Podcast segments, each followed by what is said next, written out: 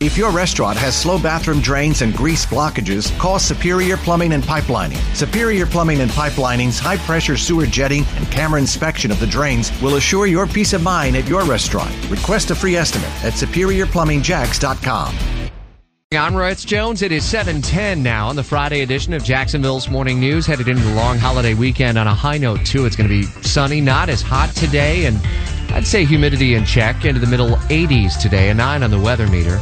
We head out to Oklahoma City again at this time, the Energizing America Gala, otherwise known as the Southern Republican Leadership Conference. But that's the theme is the Energizing America Gala. Yesterday we were telling you with WOKV's Russell Mills in Oklahoma City how, you know, energy policy was on the table. But I guess I wonder this morning, Russell, now that we've heard from a lot of the people uh, who want to be the next president of the United States, or at least the next Republican nominee, who's really, I guess, eliciting the most energy out there? Well, I, I'm not sure I heard the, the whole question there, but if you're if you're asking about who's getting the energy from the crowd, uh, I'd have to say so far, uh, Mr. Walker got possibly the biggest reception, but on the other hand, he was first. Uh, you know, maybe folks were getting a little bit tired by the time we got to some of the other speakers. We really only heard from three of the big names yesterday, and that would be Governor Scott Walker of Wisconsin, uh, ex-Governor Rick Perry of Texas, and then Rick Santorum from Pennsylvania. Now, I will tell you this, and I, I found this kind of odd.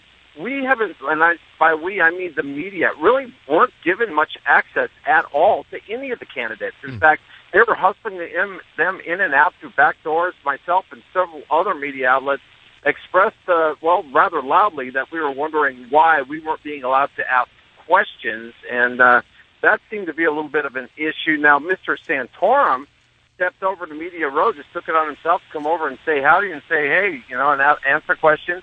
He talked quite a bit about energy and specifically fracking and wastewater injection sites here in Oklahoma. A huge issue because we've had a massive increase in earthquakes.